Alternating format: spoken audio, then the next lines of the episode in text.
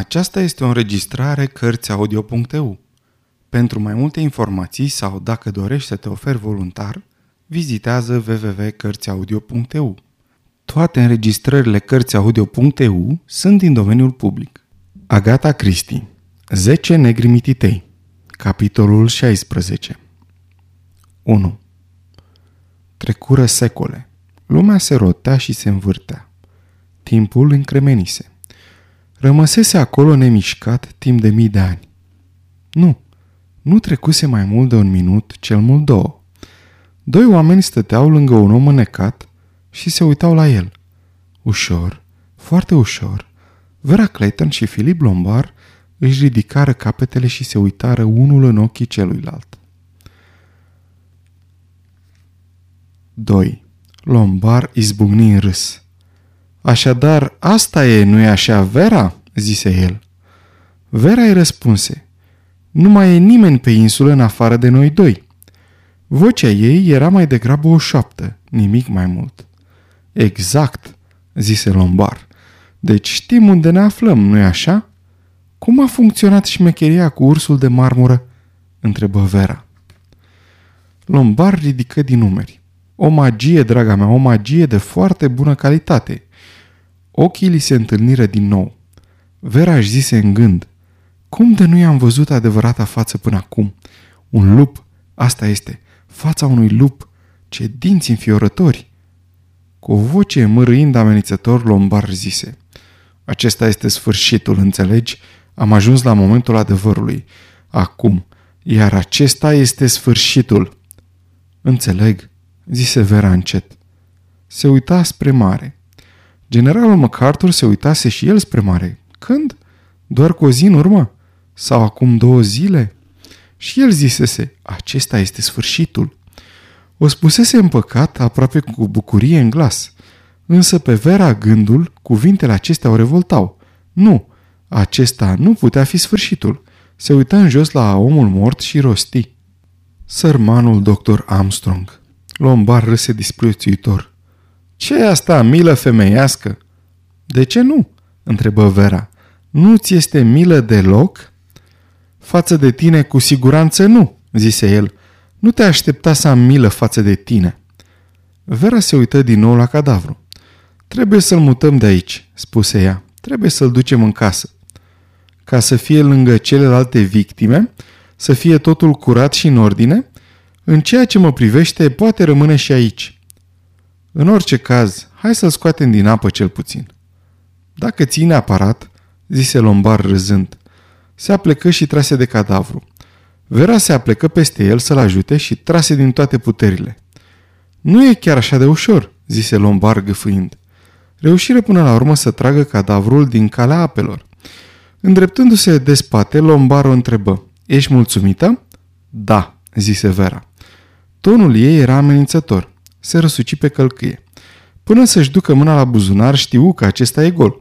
Se depărtase de el vreo doi metri, iar acum era în fața lui cu revolverul în mână. Deci de aceea te apucase mila creștinească. Voiai să-mi iei revolverul din buzunar. Vera dădu din cap în semn că da. Vera ținea revolverul strâns și nu-i tremura niciun mușchi pe față. Moartea era foarte aproape de Philip Lombard. Nu fusese niciodată atât de aproape. Cu toate acestea, nu se dădea încă bătut. Dăm revolverul, îi ceru autoritar. Vera râse. Haide, dă-mi-l, îi zise Lombard din nou. Rotițele minții sale ascuțite începură să se învârtă din nou.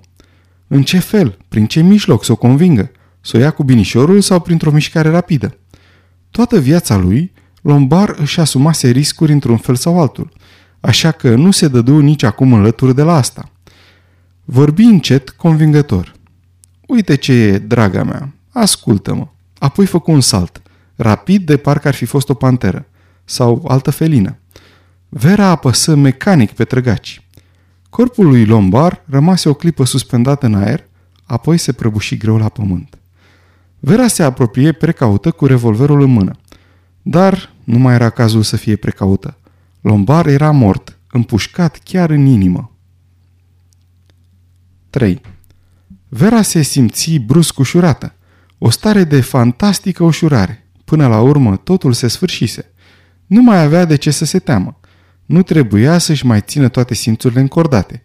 Era singură pe insulă. Singură cu nouă cadavre. Dar ce mai conta? Era în viață. Rămase acolo peste măsură de fericită, peste măsură de liniștită. Nu-i mai era teamă. patru. Soarele apunea când Vera se hotărâ să se miște din loc. Reacția bruscă o ținuse pe loc imobilă. Nu mai încăpuse în ea niciun alt sentiment în afara gloriosului sentiment de siguranță. Își dădu acum seama că este foame și somn, mai ales somn. Voia să se arunce în pat și să doarmă și iar să doarmă.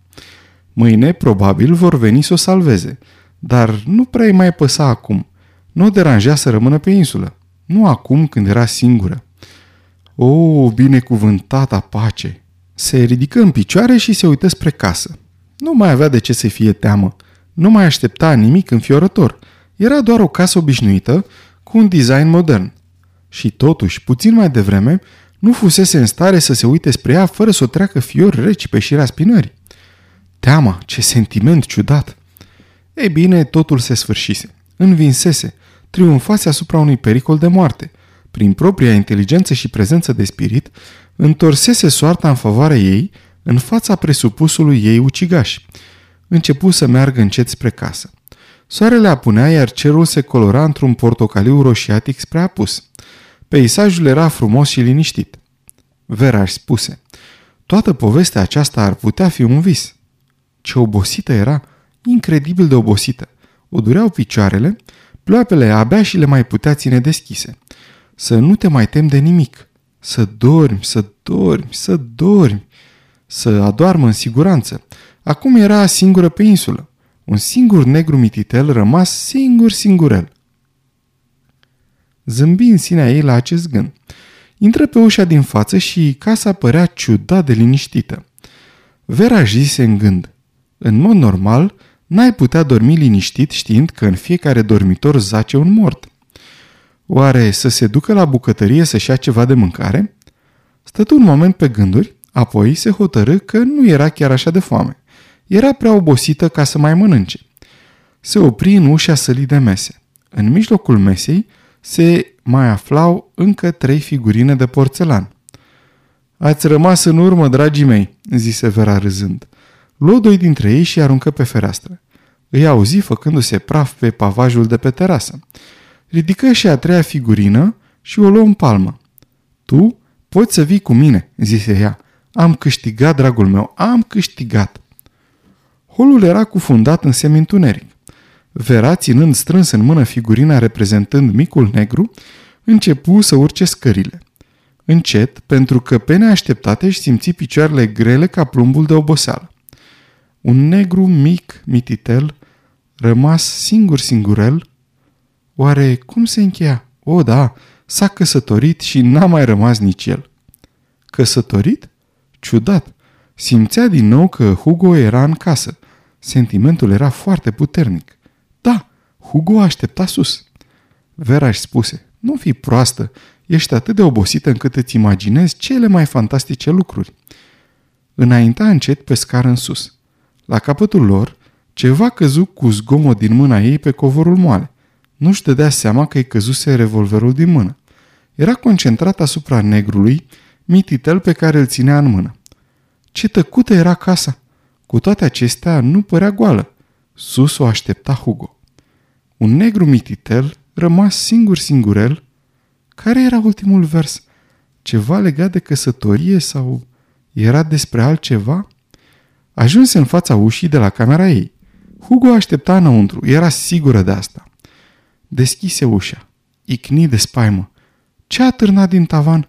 O frânghie cu un laț gata pregătit și un scăunel chiar de desubt, un scăunel care ar fi putut fi împins. Asta își dorea Hugo.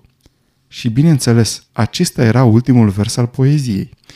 Un negru mititel, rămas singur-singurel, cu un ștreang s-a spânzurat și n-a mai rămas nici el. Micuțul negru de porțelan îi alunecă din mână.